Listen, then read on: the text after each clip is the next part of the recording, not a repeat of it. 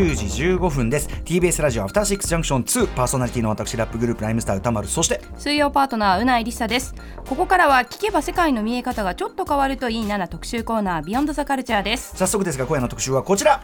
月間ミュージックコメンタリー2024年1月号ピンクパンサレスアルバムヘブンノーズ編ということで音楽ジャーナリスト高橋義明さんおなじみでございます。よろしくお願いします。よろしくお願いします。お願いします。あれ今年初めてですかね初めてです。初めてです。今年もよろしくお願いします、よろしくお願いします。よろしくお願いします、えーということで、えー、あ高橋義明さんね、まあ、あのいろんなこの TBS ラジオでもねさまざまなジェーンス、生活は踊るとか金曜ボイスログ等の全曲でもおなじみということで、はい。ありがとうございます。高橋義明さんなんですが、はい。えー、と今回ピンクパンあのいろんなちょっとさあの企画考えたと思うんですけど、ええ。このタイミングでピンクパンサレスアルバム「ヘブンノーズ」にしようと思ったのはなぜでしょうか、あのもともとはあの日本時間の2月5日に開催されるグラミー賞の展望とかやろうかなと思ってたんですけど、確かにそういう季節ですな。そうそうそうそう。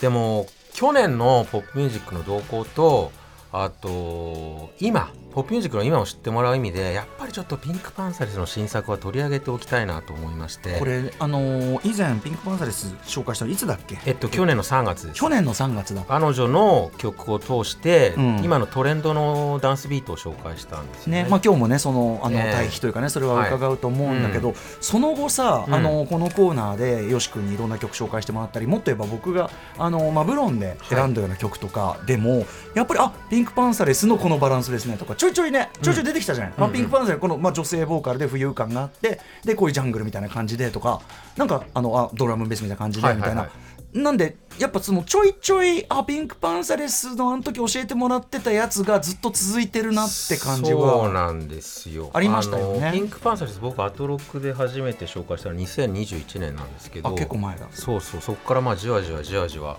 欧米のポップミュージックをこうまあ侵食してって、うん。だ今回もやっぱり歌丸さんのあの「キクマブロン」を聞いて、うんうん。あやっぱピンクパンサレス改めてちゃんとやっといた方がいいなと思ったところがすごいあったんですよね。素晴らしい、うん。ありがとうと思います。はいはいはい。うん。はい。ということで、まあ、あとアルバムも素晴らしいということですよね、そうですね。ね。はいはい。去年の11月10日にリリースされているというアルバム、ピンクパンサレスの収録曲と、それに、まあ、なんていうかな、連なる。まあ関連曲みたいなのを紹うん。介していくっていう感じですはいはい。かね。ではでは、よし君、早速、はいはい。お願いいたします。えー改めてちょっと簡単にプロフィール紹介しておきましょうかね、あうんうん。はい、ピンクパンサレスロンドンに拠点を置くシンガーソングライターで、えーイングランド西部の都市バース出身。でケニア人のお母さんとイギリス人のお父さんを持つ22歳で、えー去年は映画「バービー」のサウンドトラックにも楽曲提供してましたね、はい。でピンクパンサレスの最大の功績はというとですね、えー Y2K2000 年前後のダンスミュージックのリバイバルを促したことって感じでしょうかね、うん。具体的には、えー1990年代から2000年代あたりにイギリスを中心に流行したドラムンベースとか2ステップに再びスポットを当てた点が挙げられると思うんですけどただ彼女の取り組みは単なる焼き直しではないんですよね、ドラムベースってテンポがめっちゃ速くてこう複雑で変則的な乱れ打ちのようなビートとサンプリングした、だからビートをもともとは多分倍速とか、そね。そんぐらいにするような試みでしょうかね。うんうんうん。あとまあうねりまくるベースとかが特徴なんですけど、レレゲエ的なと言っていいのかな、そうですね、うん。はい。そういうハードなダンスミュージック、まあ、ともすればちょっとマッチョな側面もあったダンスミュージックのソフト化というか、うん。ガーリー化うん。を推し進めた点がピンクパンサルは新しかった。浮遊感があってキュートなボーカルだしもっと言えばちょっとベッドルームミュージック的でもあるというか。そうですね。本当にあのーお休み前にも聴けるような、うんうんうん。ピンクパンサルスの本人言うところの家で聴くのに許容できるドラムンベースっていうところですね。うんうんうんで歌詞も内省的なものだったりセンチメンタルなものが多くて、まあ、パーソナルな環境で聴かれることを目的として作られているというところは確実にあるかなと思います、はい、今なんかさそのちょっと話広がっちゃうけど、ええ。若者たちの中にある一つのモード、世界的なね、うん。パーソナルな部屋ではい一人でいろんな人とつながりながら、でも自分は一人でいるっていう、うん。ローファイヒップホップもそうだけど一人でいる何か、うん。で自分と向き合う時間みたいなのって一つキーワードかなって気がする。そういうのあるかもしうれないですね。んっていう確かに、ね、に今話聞いてて思いました。うんうんうんうん。じゃあちょっとピンクパンサーレススタイルのドラムンベースを彼女の新作から一曲紹介したいと思います、これ去年の年末にあのマックの CM で使われた曲です、うんうん。はい、えーピンクパンサーレスで Nice to meet you フィーチャリングセントラル C ですはい、えー、マックといってもですね、マクドナルドではなくアップルですね、うん。の CM に使われてました、はいはい。えーピンクパンサーでえーナイストゥミーチュフィーチャリングセントラル C 聞いていただいております。あのそのなんかまあビートがトントントントンこう早回しになるそのドラムベース的なところもあれば、うん。ドンドンドンそうですね。ドンドン。今ラッパーのセントラル C が入る前は5つ打ちのドッドッドッドッドッドッドッドッドッっていう5つあのジャージークラブのビートにスイッチしてましたね。まあ今のそれもやっぱり Y2K そうですねビートのリバイバルだから、まあ全部のせっていうかね、うん感じですねてんこ盛りですね。はい。で、このピンクパンサーレスのスタイルの強い影響を感じさせるのが、まあ、強い影響を感じさせるというか、ピンクパンサーレスのスタイルをさらに洗練化して、広く拡散したのが、まあ、去年のレコード大賞だったり、紅白歌合戦に出場した K-POP のニュージーンズですかね。あのピンクパンサーレスもニュージーンズもともに去年アップルの CM に曲が起用されたという共通点がありますね。どちらもだ。はいはいそはい。れはい。けてる証拠って感じがしますよね。はい。はいはい、確かにじゃあちょっとおさらいとしてニュージーンズのドラムベースを取り入れた曲を、えー聞いてもらいたいんですけど、えー全米チャート初登場1位を記録した EP「Get Up から「Super Shy」を聞いてもらいたいんですけどこの曲あの欧米の大手音楽メディアカルチャーメディアとかでめちゃくちゃあの2023年の年間ベストですごい高く評価されてて「ザ・フェイダーで1位 NME で2位ガーディアンで3位ローリングストーンで6位ピッチフォークで7位これあのドレイクとかテイラー・スウィフトとかも混ぜたひっくるめたランキングなんで、いかに今欧米で彼女がたちが注目されてるかがよくわかるかと思います。じゃあ聞いてください。ニュージーンズで Super Shy です。はい、えーニュージーンズで Super Shy 聞いていただいております。うな、いさんもね、このピンクパンサーレスニュージーンズの流れは納得。いや1曲目聞いた後に、はい。で2曲目に今台本にニュージーンズのこの Super Shy があるのを見てあ納得って思いました、もうなんかリズムというか音楽性が似てる。そうですね、はい。まさにドラムベースのビートなんですけど、あとねそのボーカルの雰囲気とかもね、うん。バッチリあそうですね。だまさにキラキラふわふわ感と言いますか、うん。はい。思いうん。思い出深いニュなんかこうージーンズ軽やかなあそう思い出深いニュージーンズ。いろんな思い出がでこういうピンクパンサーですとかニュージーンズの活躍を受けて活躍を受けてドラムベースの楽曲が欧米のチャートを賑わすようなことも珍しくなくなってきたんですね。で去年10月にはですね、えーケニア・グレースっていう南アフリカ生まれイギリス育ちのシンガーソングライターの「Strangers」という曲がですね、TikTok 経由で経由でブレイクしてイギリスのチャートで1位。アメリカのチャートで42位を記録してます。アメリカのチャートで42位ってちょっとあまり低い感じがするかもしれないけど、アメリカでこういうドラムベースみたいなイギリス発のダンスミュージックがこういうあの総合チャートでランクインするというのは結構珍しいことでもあるんですけどね。はい。じゃあその曲聴いてみましょうか。えーケニア・グレースでストレンジャースです。えーケニア・グレースでストレンジャース聴いていただいております。もうフォーマットがガーンってね、まあ確立されちゃってますよね。あるっていう感じがありますよね、はい。今3曲聞いてやっぱり共通するものを感じますね、うんうんなんなら全然知らない人に聞かしたら同じアーティスト確かにって言ったって、うん。そうだね、そういう風に聞こえちゃうかもしれないですね。はい。うん。で、今年に入ってからも、さっき聞いて聞いてもらったニュージーンズの Super Shy のソングライティングを手掛けたデンマーク出身の R&B シンガーのエリカ・ド・カシエールうんうんうん。が新曲の Lucky でまさにね、 Super Shy を踏襲したようなドラムベースを打ち出してきていて、これは結構日本でも話題になりそうなんで、うんうん。えー聞いてもらいたいと思います、えー2月21日リリース予定のニューアルバム「Still」からの先行シングルです。エリカ・ド・カシエールで Lucky です。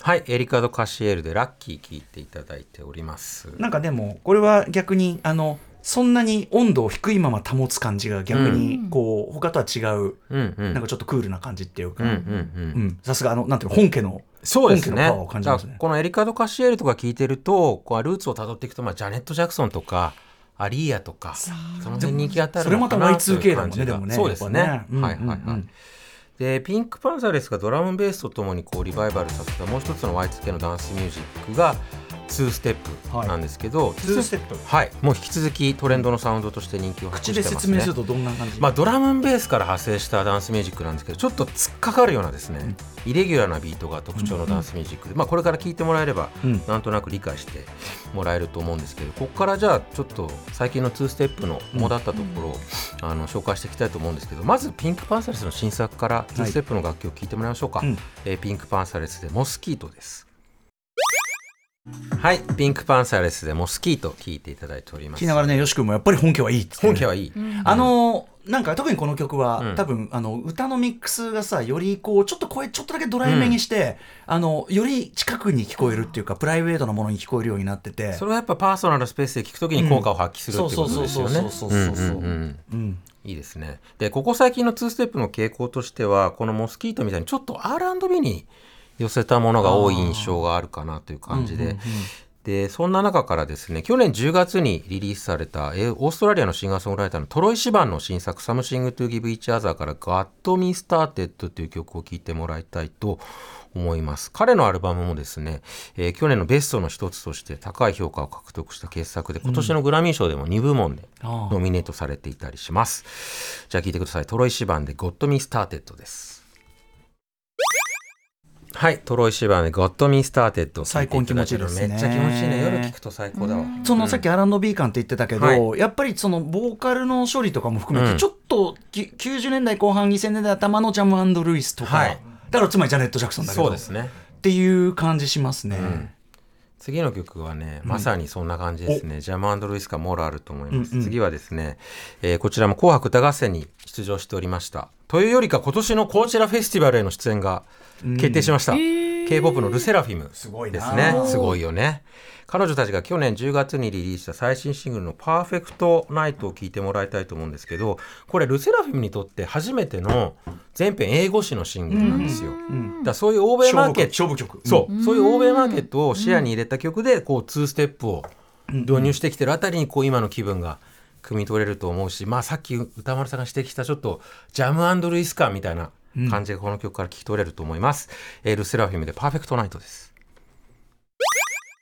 はい、ルセラフィムでパーフェクトナイト、聞いていただいております。聞きながらうなぎさんが言ってたね、もうどこの国か。どこの国のね。曲かわからない、全体にそうだよね。うん。うん。ピンクパンサレスも K-POP の影響を受けてますからね。ね、ピンクパンサー最初に聞いた時に K-POP っぽいねって話もしたぐらいだし、うんうんうんすごいですね。だからもうその影響はもうぐるぐる。今のモードをそこたで作ってるっていうね。感じで。うん。いやーよくできてる。うん完璧ですよ。このまずあょっとびっのギターギターも本当気持ちいいし、このループもね。あとなんかスカっぽいドラムカランカランって入れるところのセンスとかうん。ねいけてますよね。いやーよくできてる、はい。うん。素晴らしい。で最近韓国のインディーシーンでもこういうサウンドを耳にする機会が増えてきてて。インディーシーン？はい、うん。あの K-POP に対してのインディーシーンですかね、でそういう中で最近注目を集めているのがもともとガールグループのイブルの一員としてデビューしたシンガーソングライターのベイビー・ヤナという人ですね、で彼女が去年11月にリリースした最新シングル聴いてもらいたいと思うんですけど今はね本当こういう曲がスルスルっと世界的にね、バズったりする可能性が大いにあると思うんですよね。はい、聞いてください。ベイビーアナでブルームブルームです。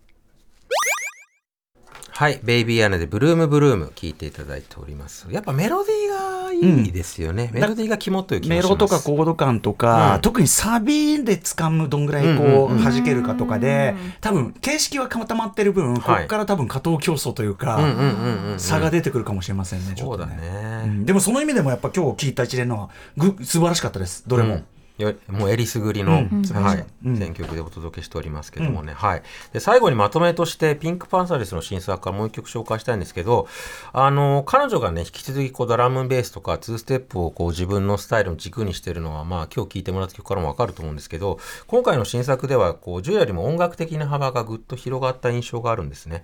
でそんなピンクパンサレスのそのシンガーソングライターとしての成長を感じさせる曲として「えートゥルーロマンス」っていう曲を聴いてもらいたいと思うんですけどこの曲だとインディーロックギターポップとドラムベースのハイブリッドうんうんうん。を作ってるんですよね、ちょっと今までとあの様相が変わってきてるんで、うんうんうん。えーピンクパンサレスの新機軸として聴いてください、えートゥルーロマンスですはいピンクパンサレスでトゥルーロマンス聴いていただいております。かわいい。かわいい。かわいい。なんか本当にいろんな要素の集大成だね、うん。なんかもちろんあのドラムベース的な展開もあるし、あのフロー自体は K-POP 的なところも入っているけど、でもおっしゃる通りまああのイギリスのインディーポップっていう感じもあって、甘酸っぱさもあって、うん、だからうんなんかすごい全部融合した結果ちょっと新しい次元にいってるっていうか、いいですね。これめっちゃいい。めちゃくちゃアルバム通してね2000かなりですよ。2023 4年の最新ポップミュージックとして素晴らしいと思います。そうですね、うん。でも本当にね今のポップミュージックの気分を知ってもらう作品として、うんなんかアルバム1枚進めてよって言われたら今もう迷わずピンクパンサレスの新作「ヘブンノーズ」をこのアルバムを青春の BGM にする皆さんが羨ましい幸せですよね本当にね、ね、うん。そういうことだと思います。だから k p o p 好きな人もそうだし、あのアイドルポップをはじめとする j p o p リスナーの方にもぜひ聴いていただきたい、ね、うん。あの多分ここからまたフィードバックされて、うん。あのまたいい曲がいろんなところから、日本のもちろんねところからもできたりすると思うんでそれも期待してます。う。ん本当、ピンクパンサレス以降と言えるような潮流がね、確実にあるので、はい、ぜひチェックしてみてください。非常に良かったと思います。はいピンクパンサレスアルバムヘブンノーズご紹介いたしました。はということで許さ、えー残りの許される時間の限りですね、新婦紹介もはいお願いしたいと思います。お願いします。一曲目、えーアリアナ・グランデです。お珍しくビッグネーム。うんうんえー1月12日にリリースした新曲「Yes and」これがねマドンナの防具の流れを組むようななんと90年代ハウス調ヌワンと。で当然ビヨンセの、まあ、ブレイク・マイ・ソウルとかも彷彿させるアプローチなんだけどあらそうきた。でミュージックビデオがあのデビッド・フィンチャーが監督したのポーラー・ブドゥルの、えっと Cold Hearted のオマージュになってるんですけど、要はボブ・フォッシーの All That Jazz リスペクトですかね。はい宇多丸さんこれもう悶絶だと思います。はい。アリアナ・グランデで Yes and アリアナグランデ、 Yes and。はい。最高。いやーよくできてんないや最高っしょ。なんかさらっと作った感じするけどまあよくできていやーすごいよ、ん。あのーなんていうの？ワンコードで来てんのに、うん。あのやっぱサビに来た時の異常なね。花と開放が、いいでもっすね。はなんていうかな？本当に派手なことしてないのに、うん。最小限の音であれを。すごっ。さすが。めっちゃいい。やっぱこの辺の人たちはねすごい曲持ってきますよーやね。っぱすごいね、一流の凄さを感じましたわ、さてさてじゃあどんどんはい、次はじゃあ チャチャンネルトレスのウォークインザルームです。大好きですチャンネルトレスはいえー去年12月7日にリリースした最新シングルですね。えーチャンネルトレスは、えー2018年にデビューしたカリフォルニア州コンプトン出身のシンガーでありラッパーで。ま前紹介ね紹介してもらいましたけど、これもめちゃくちゃクールかつファンキーな、まあ、ヒップハウスですかね。うんはい。チャンネルトレスで Walked in the Room です。はい、えーチャンネルトレスで Walked in the Room 聞いていただいております。いいですね。いいちょですちょっとあのアングラの匂いがするところはいはい。はいもすごくいいですね、夜の高速で聞きたいですね。あーいいですね。は最高でございます。免許はないです。はい。めあそう。あのその気分わかります。ありがとうございます。次は最後かな。うん。はい、えーカリウチスの、えーイグアル・ケウン・エンジェル。カリウチスいいでしょうはそりゃ。うん。1月12日リリースのニューアルバム「オルキデアス」の収録曲です、えーカリウチスコロンビア出身の R&B シンガーで今回のアルバムは全曲スペイン語で構成されてます。でこの曲もねハウスフィールのあるディスコソングで、えーゲストには、えー去年アメリカで最も YouTube で視聴されたアーティストのメキシコのペソプルマーをフィーチャーしております。じゃあ聴いてください。カリウチスでイグアル・ケ・ウン・エンジェル with ペソプルマですはい、カリウチスでイグアル・ケ・ウン・エンジェル with ペソプルマ聞いていただいております。そういうだからそのスパニッシュ系というんですかね。そっちの台頭も含めてやっぱりそのんかつてのような欧米のチャートとか世界的チャートのあり方みたいなもうすっかり変わってるというか、やっぱグロ本当にグローバルチャートっていうかさあなんかそういうものになってんだなって感じがしますよもうね去年今年あたりでかなりね。欧米中心のそういう軸みたいなかなり、英英語じゃなきゃダメとか、うん。こういう人種じゃなきゃダメとかもうそういうの本当なくて、って感じすごいしますね。今はねあのアフロポップもね、んめっちゃ勢いあるし、うん、いやーでもカリウチスがこうやってまたあのこのアルバム出してるのはすごい頼もしいとかもう全編この気持ちよさ最高です。ちなみにカリウチスはあのこの番組のエンディングのね「ドラゴンボールドゥーラグ」のビデオの中で あのはいはい出て警察呼ぶよはいあっち行ってってずっとやってるあの人です。本当歌丸さんのドラゴンボールドゥーラグ大好き、はいあのビデオを全部全員真似できます。出てくる人。はいまあそれはいいんだけど。ははい。いはいはい、ということで、まあ今日はこのぐらいですかね。えうん。ということで、えっ、と、よし君のお知らせごとお願いします。あ。、まあ、SNS X 旧ツイッターでも見ていただけたらと思います。あちこちで選曲魔としてはい、お仕事して活躍しております。はい。活躍している。自分で言ってら いやいやいや、いやそれはそその通りだと思います、はい、あの TBS ラジオのね、はい。ジェーン・スー生活は踊る、そして金曜ボイスログの方の選曲の方もぜひ楽しんでみてください。あ今ね BGM で流れてるのはですね、メッテえーサム・ジェライトリーの「Darling Drive」という。これもナイス四つ打ちじゃないですか。これもハウス調のディスコナンバーでちょっと今日ちゃんとかけられなかったんでちょっすけどと夜夜の街、はい。俺たちがやっぱステアリングを 俺たちがステアリングをこうに。免許のない俺たちが。心の心の心のフリーウェイを飛ばす時の。ということで、は、はい。いえー今月の月間ミュージックコメンタリーでした高橋義明さんでした。ありがとうございました。ありがとうございました。After Six Junction.